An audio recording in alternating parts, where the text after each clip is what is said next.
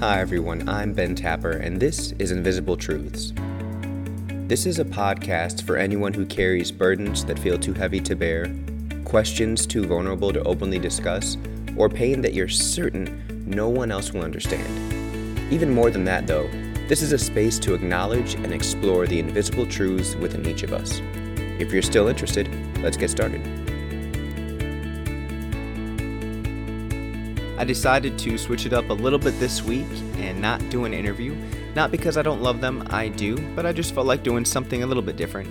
If you know me, you know that I love variety, and so keeping things the same for too long it makes me a little bored, and if I'm bored, you're going to be bored listening to this. So, this week I'm going solo, but do not worry. We have some more great interviews coming up in the weeks to come. I've got two on deck that are already recorded, and at least another three interviews scheduled. So, the next couple months will be chock full of great interviews with really fascinating people. I'm excited about that. And I'll speak more about that at the end of this podcast.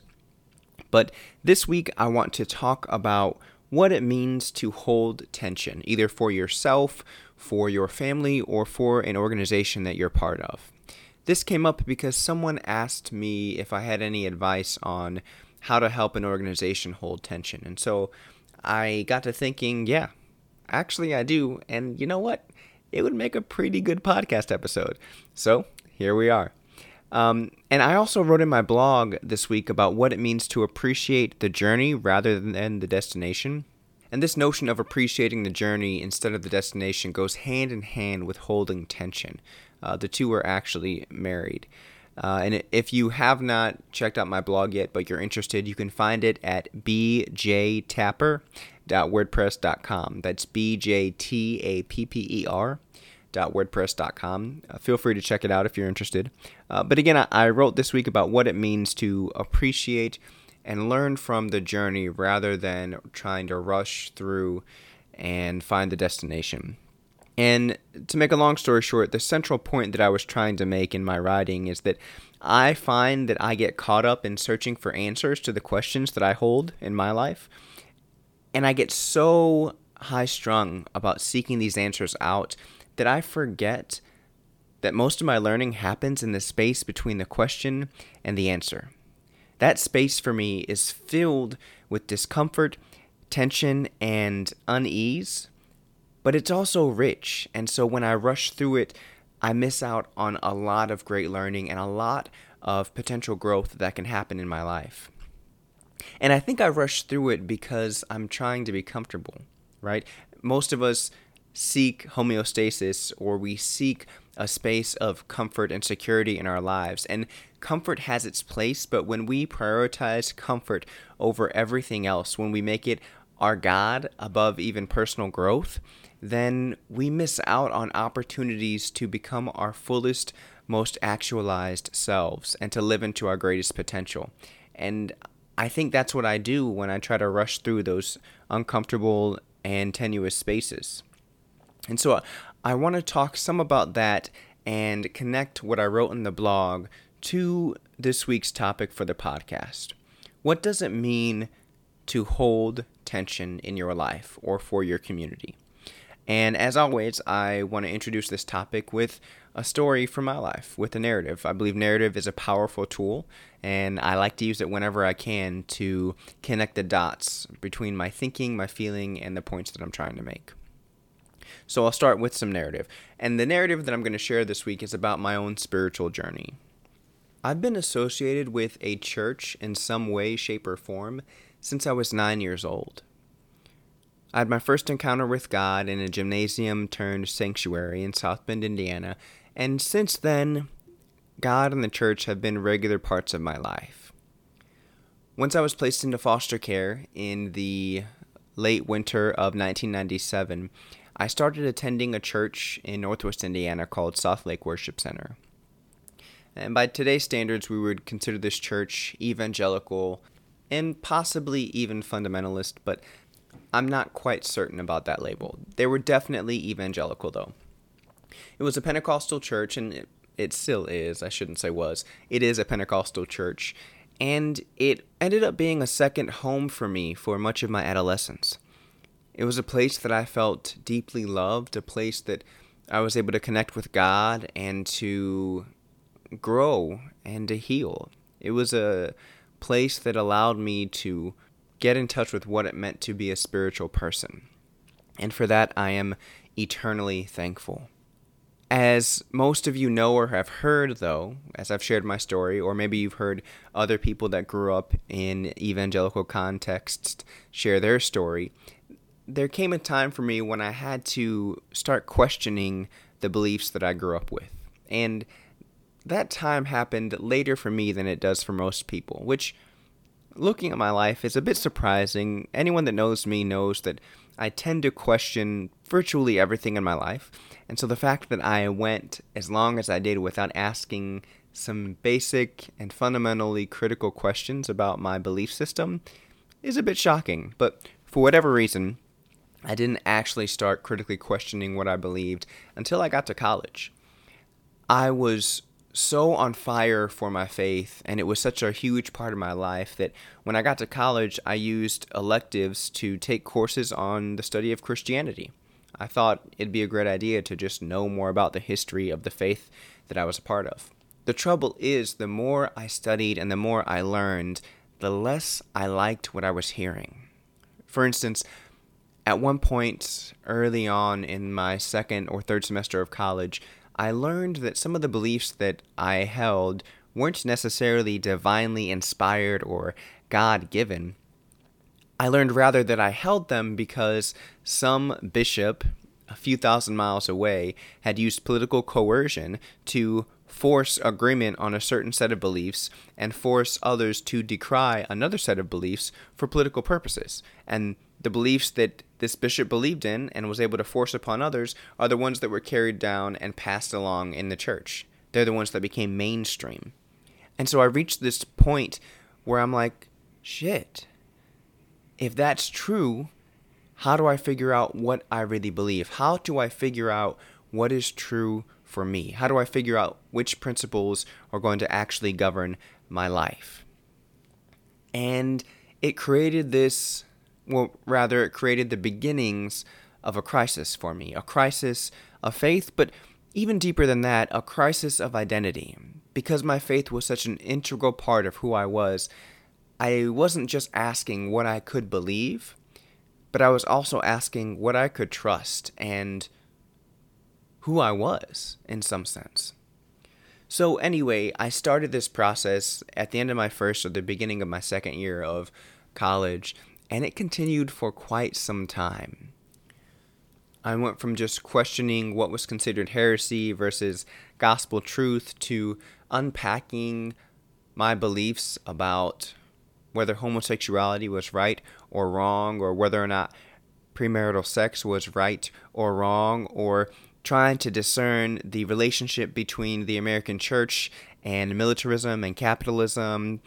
I mean, I was unpacking everything all at once my political beliefs, my religious beliefs, my personal beliefs, everything. Because when Ben Tapper does something, he goes big. So I had this existential sort of crisis come up unexpectedly for me. And it created this tearing down of belief, this tearing down of ideology, this tearing down of identity, and this major deconstruction work. And so this lasted several years for me, and uh, I got to a point where I couldn't sit through a church service without either wrestling with the theology or hating the music, right? It was either one or the other. I couldn't find a church that gave me music that connected with me emotionally and a theology that resonated with me mentally. There was always this dissonance in whatever church service that I was in.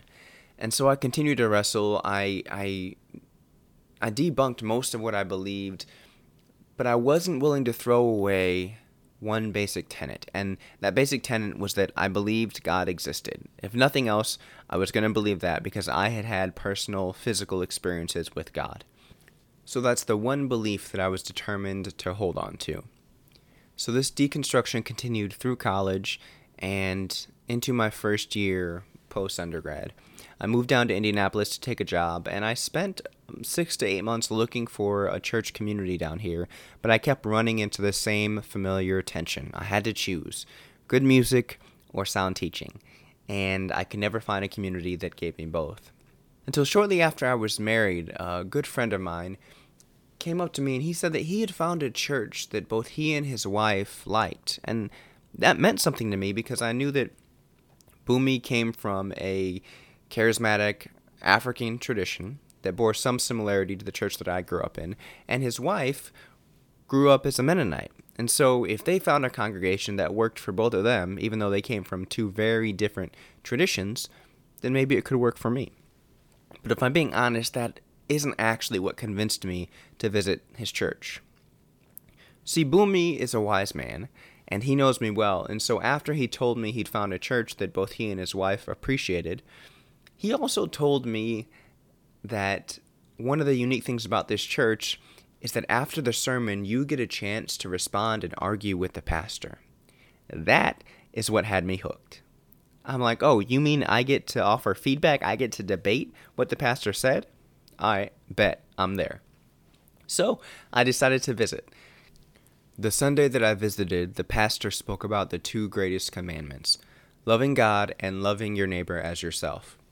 And for the first time in what felt like at least two to three years, I was able to sit through a sermon without disagreeing with the theology. And it became this refreshing space in which I could just receive the words that were being taught.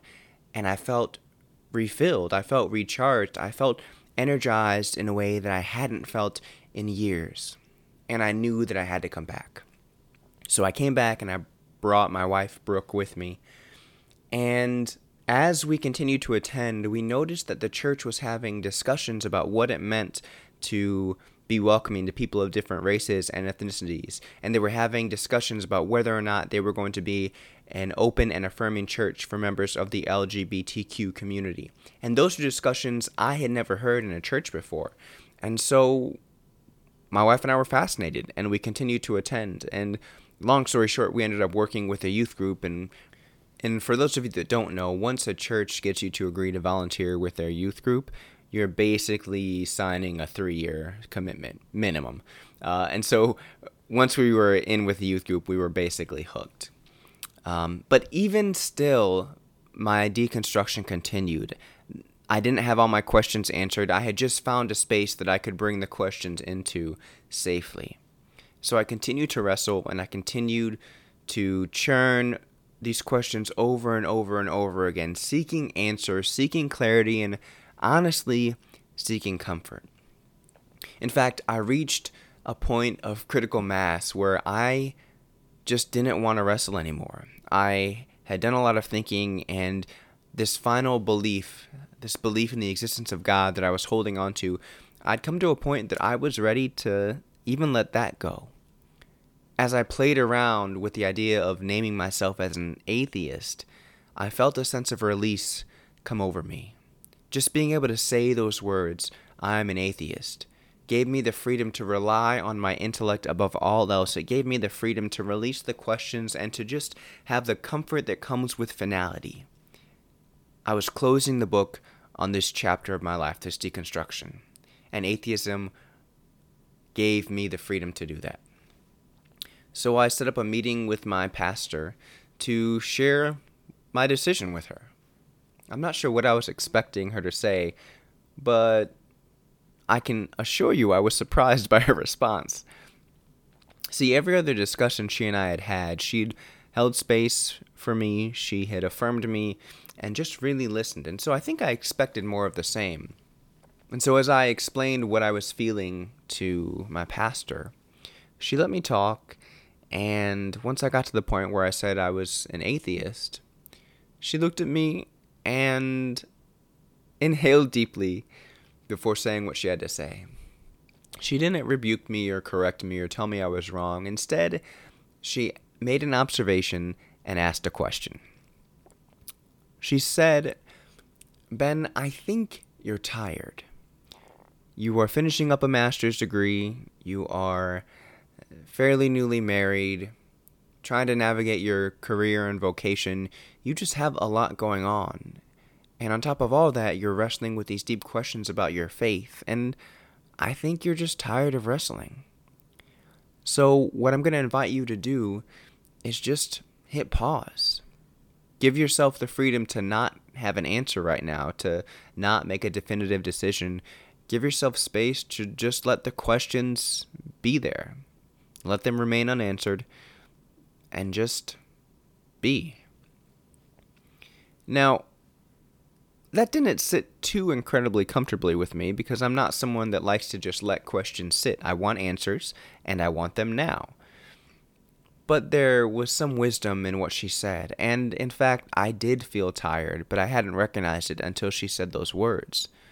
I was exhausted, exhausted from six years of deconstructing my faith, exhausted from trying to balance everything being a good husband, being a good student, recognizing and answering questions about my deep identity. I was I was exhausted.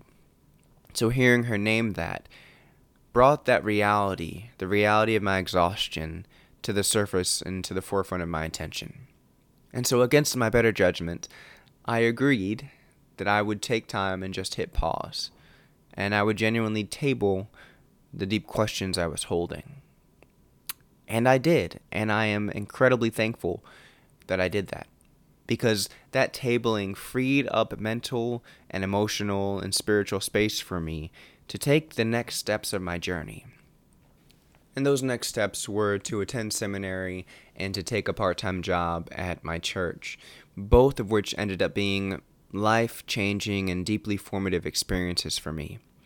And ultimately, I moved away from agnosticism and atheism and found a Christianity that felt more authentically true to my lived experience.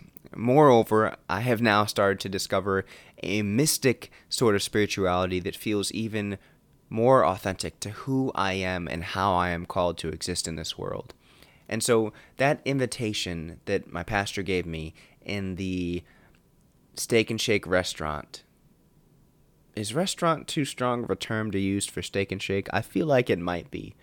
Um, in the Steak and Shake establishment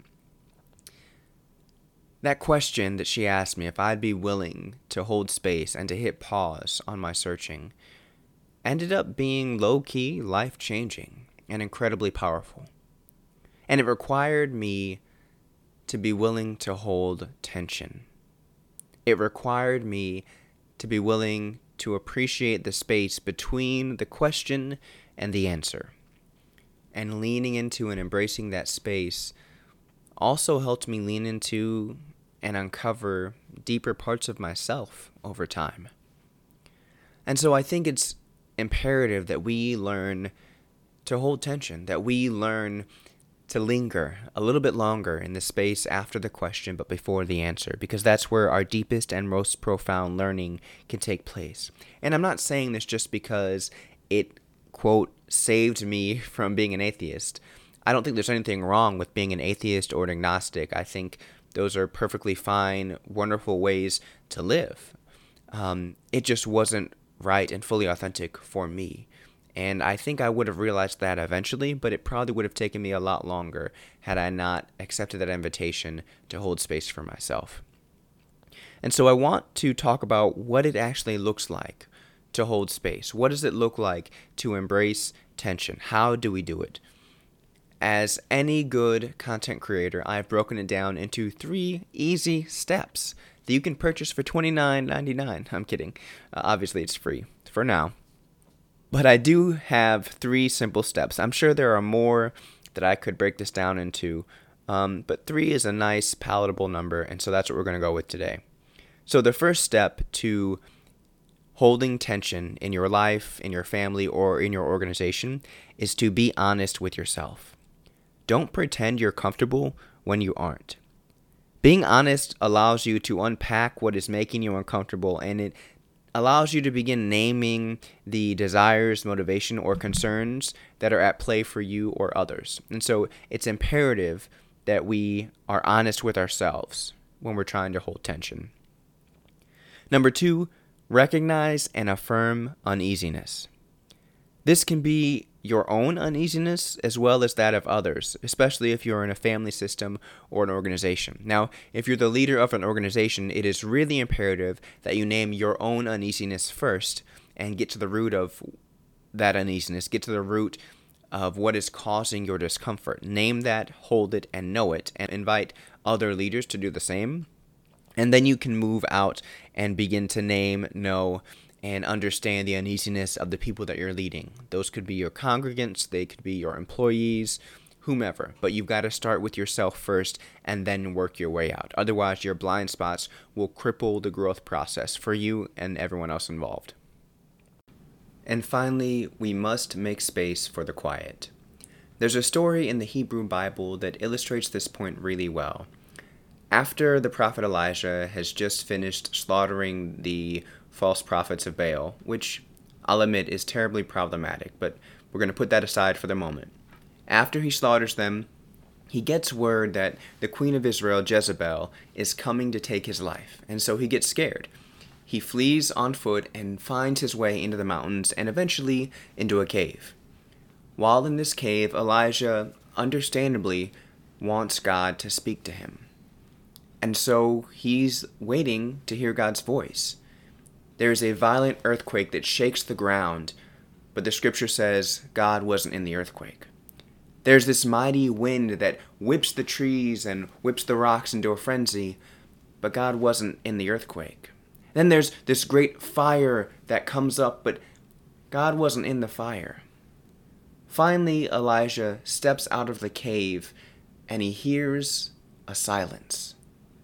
And that's when God spoke. And I think that is so profound because a lot of times, especially those like myself that came up in a more charismatic faith tradition, we can get caught up in looking for God in the extravagant, in looking for God in the miraculous, in looking for God in the things that are loud and flashy, that we forget, more often than not, the voice of God, the voice of Sophia wisdom, the voice of the Spirit is found in the quiet moments. God is known in the stillness because God speaks from within us. So I say all that to say, as you are working on holding tension, you've got to have space where you quiet yourself, space where you listen because we can neither hear ourselves nor the Spirit when we're surrounded by perpetual noise and distraction. So, to review, if you are trying to hold attention in your life or for your family or organization, you have to be honest with yourself. You have to recognize and affirm uneasiness both within yourself and within others. And you've got to create and enter quiet spaces so you can listen for that whisper within you. Friends, I know that holding tension is incredibly difficult because all any of us want to do is to be comfortable. All we want to do is feel safe and secure, and sometimes holding tension requires us to sit still when it seems as though our entire worlds are crumbling down. And that is terrifying and that is incredibly difficult. But as someone who has done that work many times, I assure you it is also necessary. Alright, friends, thanks for listening this week as we talk about what it means to hold tension. If you have not yet done so, please subscribe and leave a rating on this podcast that will help others find it. And I would really appreciate it. For those of you that have left ratings already, thank you so much. That means a lot to me. Uh, and if you have not yet done so, please, after you're done listening to this, again, hit subscribe and leave me a rating. That would mean the world to me. Secondly, I am really excited to announce that I'm going to be creating a new mini series within this podcast called Normal Narratives.